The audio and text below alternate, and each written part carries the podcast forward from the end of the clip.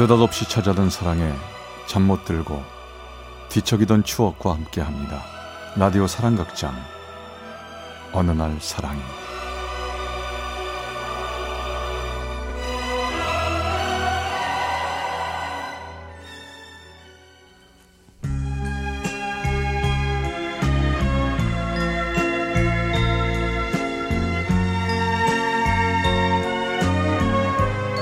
사랑의 체험수기 어느 날 사랑이 제 183화 국경을 넘은 사랑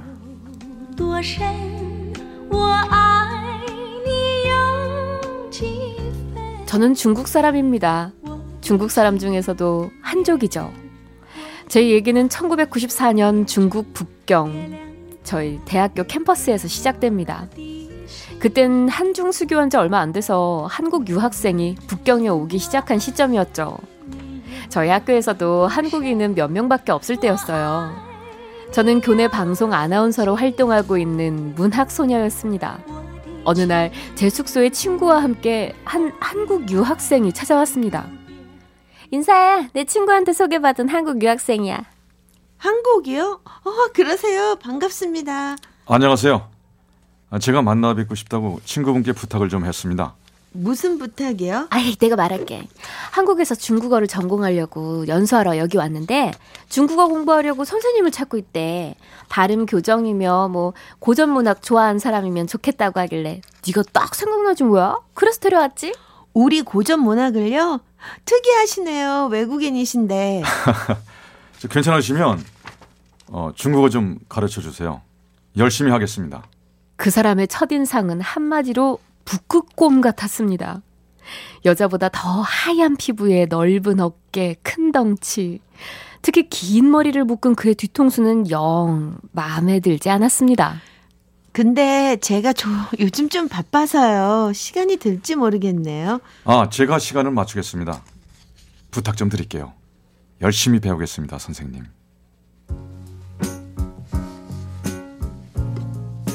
그냥 뭐 한두 번이나 해주고 말 생각으로 시작을 했는데요. 시간이 갈수록 그 사람이 점점 마음에 들기 시작하더라고요. 발음은 좀 엉망이지만 중국어도 꽤 잘했고요. 중국 역사나 문학에 대해서 알고 있는 것도 알고 싶은 것도 많아서 저와는 생각보다 통하는 게 많았습니다. 그러다 보니 우린 어느새 마음이 잘 통하는 친구가 됐죠. 같이 발음 훈련도 하고 산책도 가고 영화도 보고 봄철이라 강습은 교실 대신 꽃이 만발한 야외에서 하는 게 점점 많아졌습니다. 아, 역시 제가 선생님을 잘 구한 것 같아요. 덕분에 날마다 중국어 실력이 쑥쑥 느는 기분입니다. 아, 제가 제자를 잘 둔 것 같아요. 하나를 얘기하면 둘을 깨닫는 훌륭한 제자십니다. 이렇게 중국에까지 와서 좋은 친구를 사귈 줄은 몰랐습니다. 근데 그거 알아요? 예전부터 당신을 알고 있었다는 거 말이죠. 그게 무슨 말이에요? 어, 친구 따라 기숙사를 갔다가 우연히 봤습니다. 멀리서 들었지만 그대 목소리가 어찌나 좋던지 제가 한눈에 반했습니다. 정말요? 그럼 처음 만났을 때 그 얘기 왜 안 했어요? 아, 그 목소리에 반한 건데 아, 제가 얘기하면 혹시나 나한테 딴 마음 먹을까 봐요? 뭐요? 전 장난처럼 화를 냈지만 그의 그런 말들이 싫지가 않았어요. 우린 점점 가까워졌고 단짝처럼 붙어 다니다 보니 점점 정이 쌓여갔고 어느새 시간은 흘러 그 사람의 6개월 어학연수 기간도 끝나가고 있었습니다. 그런데 귀국할 날짜가 점점 가까워지자 그의 얼굴에 고민이 보이기 시작했죠. 저기요, 음, 뭘 좀 물어봐도 될까요? 뭔데요? 물어봐요. 저 이제 한국에 가서 학교에 다시 다녀야 하는데요. 이곳 중국에서 마음에 드는 여자가 생겼습니다. 아, 정말요? 축하해요. 우리 집은요, 엄청 가난한 시골입니다. 저만 빼고 다른 형제자매들 학교도 제대로 못 다녔고요. 집도 땅도 하나 없습니다. 사실 제 유학 자금도 제가 군 제대 후에 건설 현장에 가서 막노동을 해서 받아온 거라 이렇게 열심히 공부할 수밖에 없었습니다. 그랬군요. 왜 그동안 그런 얘기는 한 번도 안 했어요? 아, 뭐, 저 구구절절 말하기가 좀 그랬습니다. 저 이제 한국으로 가야 되고 학비도 다 써서 어학연수 연장할 수도 없습니다. 저기 근데요. 제가 좋아하는 그 여자한테 기다려 달라고 말하고 싶은데 미래에 대한 확신도 없고 너무나 무모한 생각에 거절당할까봐 말을 못 꺼내겠어요. 어, 어쩌죠? 아, 그래도 말은 해봐야죠. 상대방 마음이 어떤지 잘 모르잖아요. 말을 하는 게 좋은 거겠죠? 당연하죠. 제가 마음에 두고 있는 그 여자는요. 바로 내, 내 앞에 있는 당신입니다. 네? 나, 나요? 좀 당황스러웠습니다. 그러나 어느 순간 그 사람이 제 마음속에 들어와 있다는 걸 그때서야 느끼게 되었죠. 내가 돌아올 때가 언젠지 몰라요. 하지만 반드시 돌아올 겁니다. 약속해요. 내가 돌아올 때까지 기다려 줄 수 있죠? 아, 너무 갑작스럽긴 한데 왠지 당신한테는 믿음이 가요. 좋아요. 기다릴게요. 당신 믿고 기다릴게요. 저희는 그렇게 기약도 없는 약속을 했습니다. 그리고 그 사람은 떠났습니다.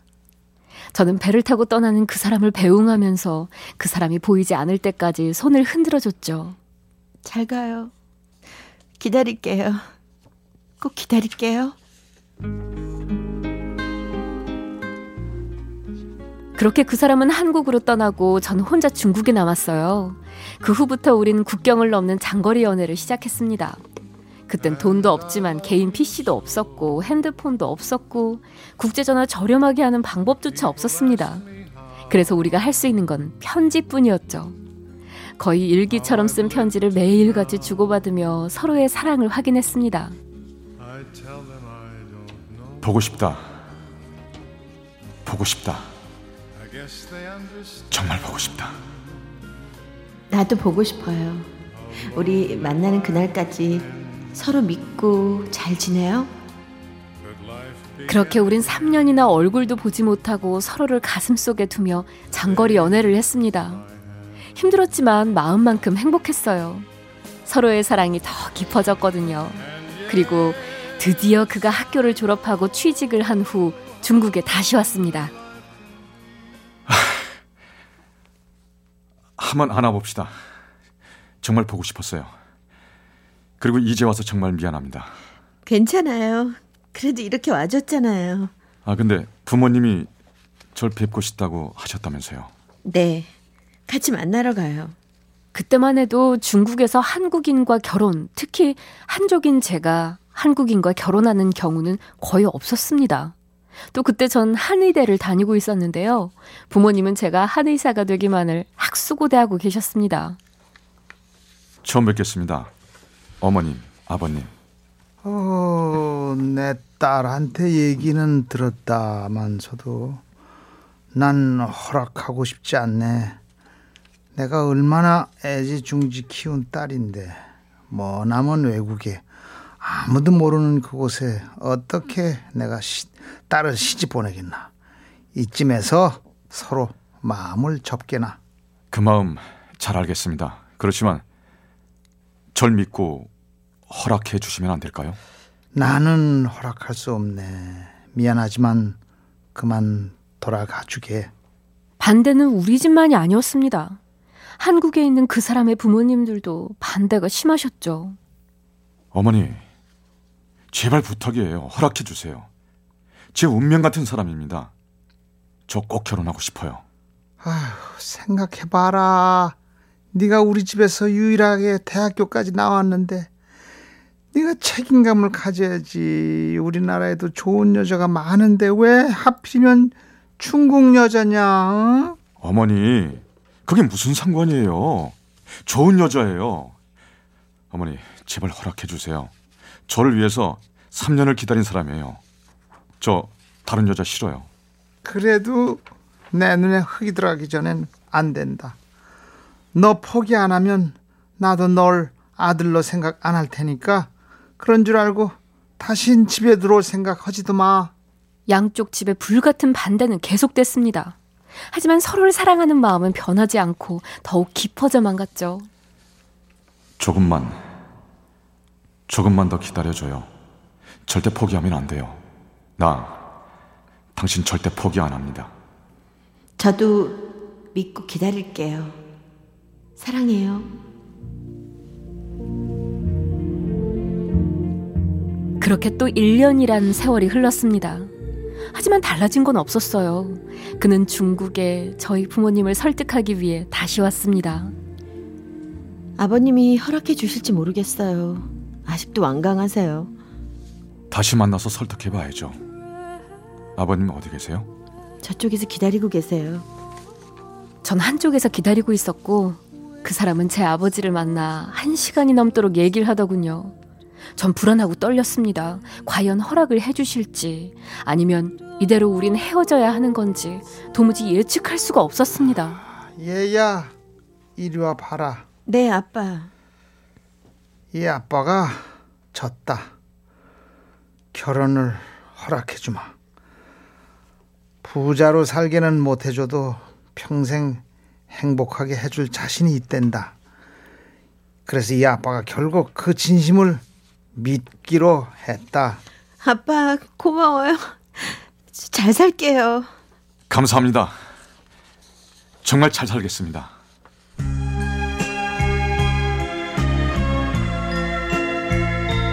부모님은 결국 그 사람의 진심에 감동을 했고 다른 게 모자라도 솔직히 믿음직하다며 솔직하고 믿음직하다며 허락을 해주셨습니다. 전 중국에 있는 직장을 그만두고 그 사람을 따라 낯선 한국에 들어왔습니다.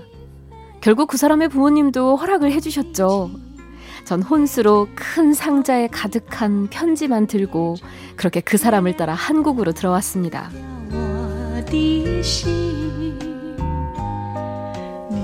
국경을 넘은 우리의 사랑이 이렇게 끝이 났습니다. 그때 멋진 청년은 제 옆에 있는 뚱뚱한 아저씨가 됐네요. 그 사람 말대로 부유하게 살진 못하지만 듬직한 남편의 사랑에 두 아들의 사랑에 마음만큼 행복하게 잘 살고 있답니다.